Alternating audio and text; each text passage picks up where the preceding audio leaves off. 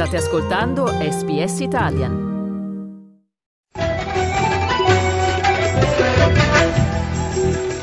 Global Mail.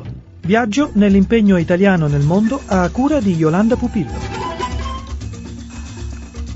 Dall'ambiente all'agricoltura, dalla tecnologia alla giustizia, sono moltissimi i progetti che vedono in prima fila l'ILA, organizzazione internazionale italo-latinoamericana con sede a Roma, che unisce l'Italia, membro fondatore, con i 20 paesi dell'America Latina. Di ritorno da una missione ufficiale in Salvador, Antonella Cavallari, segretario generale dell'ILA. Noi abbiamo una struttura divisa per segreterie tematiche, quindi svolgiamo oh, iniziative di tipo eh, socio-economico, tecnico-scientifico, culturale e dei veri e propri progetti di cooperazione allo sviluppo. Questi progetti sono finanziati sia dalla cooperazione italiana ma anche dalla cooperazione europea perché ILA è ente esecutore dei programmi dell'Unione Europea in America Latina. Qual è il filo che unisce le vostre iniziative? Il filo comune di queste iniziative eh, io direi che è la rispondenza all'Agenda 2030. Cerchiamo di sostenere, di appoggiare la transizione verde, digitale, giusta eh, nei nostri Paesi membri, avvalendoci soprattutto dell'esperienza, della professionalità eh, delle imprese italiane, delle istituzioni italiane,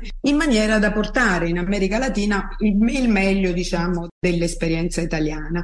Quali sono i settori delle vostre attività? Si passa da eh, progetti di agricoltura 4.0, insomma agricoltura di precisione, si passa attraverso soprattutto la formazione, facciamo molti programmi di assistenza tecnica in vari settori, eh, giustizia e sicurezza, eh, piuttosto che formazione di operatori turistici. Sicuramente è difficile scegliere, ma possiamo avere un'idea di qualche progetto attivo? Eh, certo, con piacere. Eh, io mh, mm, sono tornata qualche giorno fa dal Salvador dove eh, ho fatto una missione proprio per dare avvio a due progetti concreti. Uno riguarda la regione del Trifinio, che è una eh, zona frontaliera fra eh, Salvador, Guatemala e Honduras e lì eh, noi stiamo impiantando un centro oh, specializzato per favorire l'agricoltura di precisione in quella zona e ehm, in particolare l'orticoltura. E il progetto ha una ehm, doppia valenza che è quella di formare dei nuovi eh, agronomi. L'idea è quella di produrre meglio, produrre di più,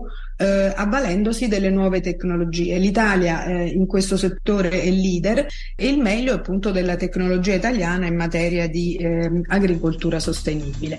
Sempre in Salvador, l'ILA ha formato un accordo con il SICA, organizzazione regionale che riunisce otto paesi del Centro America, per un progetto sulla giustizia minorile riparativa. C'è un problema di eh, giustizia minorile eh, perché eh, purtroppo mh, i giovani eh, che sono soggetti a misure di privazione della libertà sono molti e quindi vanno studiati dei programmi di reinserimento sociale, la cosiddetta giustizia riparativa, cioè insegnare al minore a riparare al danno fatto, ovviamente quando questo è possibile. Quindi si tratta di formare delle figure specializzate che sono i mediatori penali eh, per favorire questo processo di riconciliazione e ri- reinserimento. Programma delicato, insomma, eh, però estremamente necessario.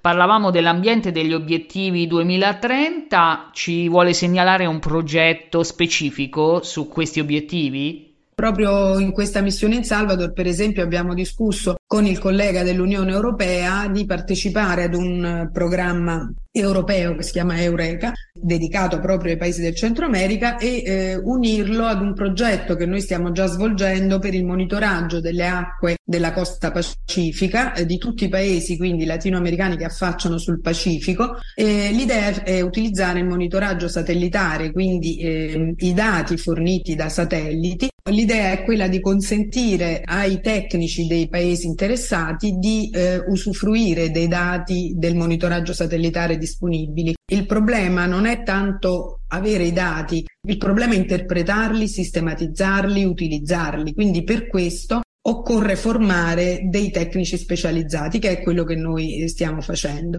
Avete fatto anche una tavola rotonda sull'alimentazione per gli astronauti, ce ne parla? Si tratta di eh, far conoscere delle aziende italiane e latinoamericane specializzate nella produzione di cibi per gli astronauti, alla luce del fatto che con le prossime missioni spaziali, in particolare Artemis, saranno costretti a rimanere sei mesi, un anno, quando andranno su Marte anche due, e quindi occorre produrre dei cibi che però non necessitano di fuochi per essere eh, consumati. Quindi c'è tutto un processo che si chiama eh, liofilizzazione e vitalizzazione dei cibi e che alla fine fine eh, risulta essere gradevole al palato e contenente tutti gli ingredienti necessari. E quindi abbiamo contattato queste imprese le abbiamo fatte incontrare con degli astronauti. È venuto l'astronauta Vittori che appunto lamentava nelle sue missioni spaziali di doversi nutrire in malo modo e niente, quindi è stata una cosa molto carina e anche molto utile. Oltre all'Italia, quali paesi hanno partecipato? Abbiamo invitato delle imprese, in particolare di Colombia e Messico. E, tra l'altro i messicani mi hanno fatto omaggio di queste zuppe per astronauti. Io ne ho mangiata una ieri perché non avevo di meglio in ufficio e devo dire che era anche buona, insomma. Poi c'erano anche dei cioccolatini con caffè, una versione spaziale del pocket coffee, che non era male neanche quella, devo dire. Per cui sono ecco, iniziative un po' fuori dal, dagli schemi che servono però a mettere in contatto anche le aziende e, e le istituzioni. In questo caso le aziende che sono intervenute hanno avuto modo di eh, rapportarsi con eh, l'Agenzia Spaziale Italiana e questo insomma ci fa particolarmente piacere.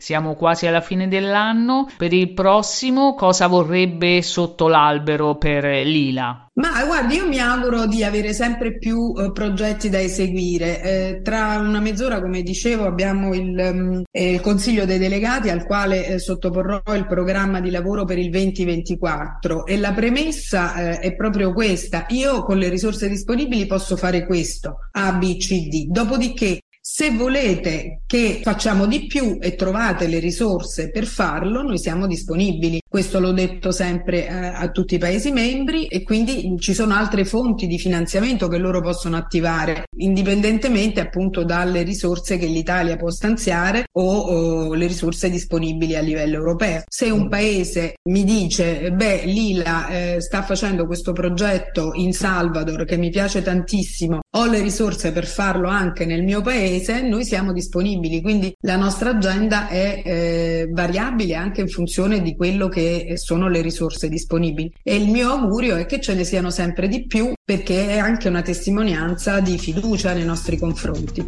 Il sito dell'ILA www.ila.org.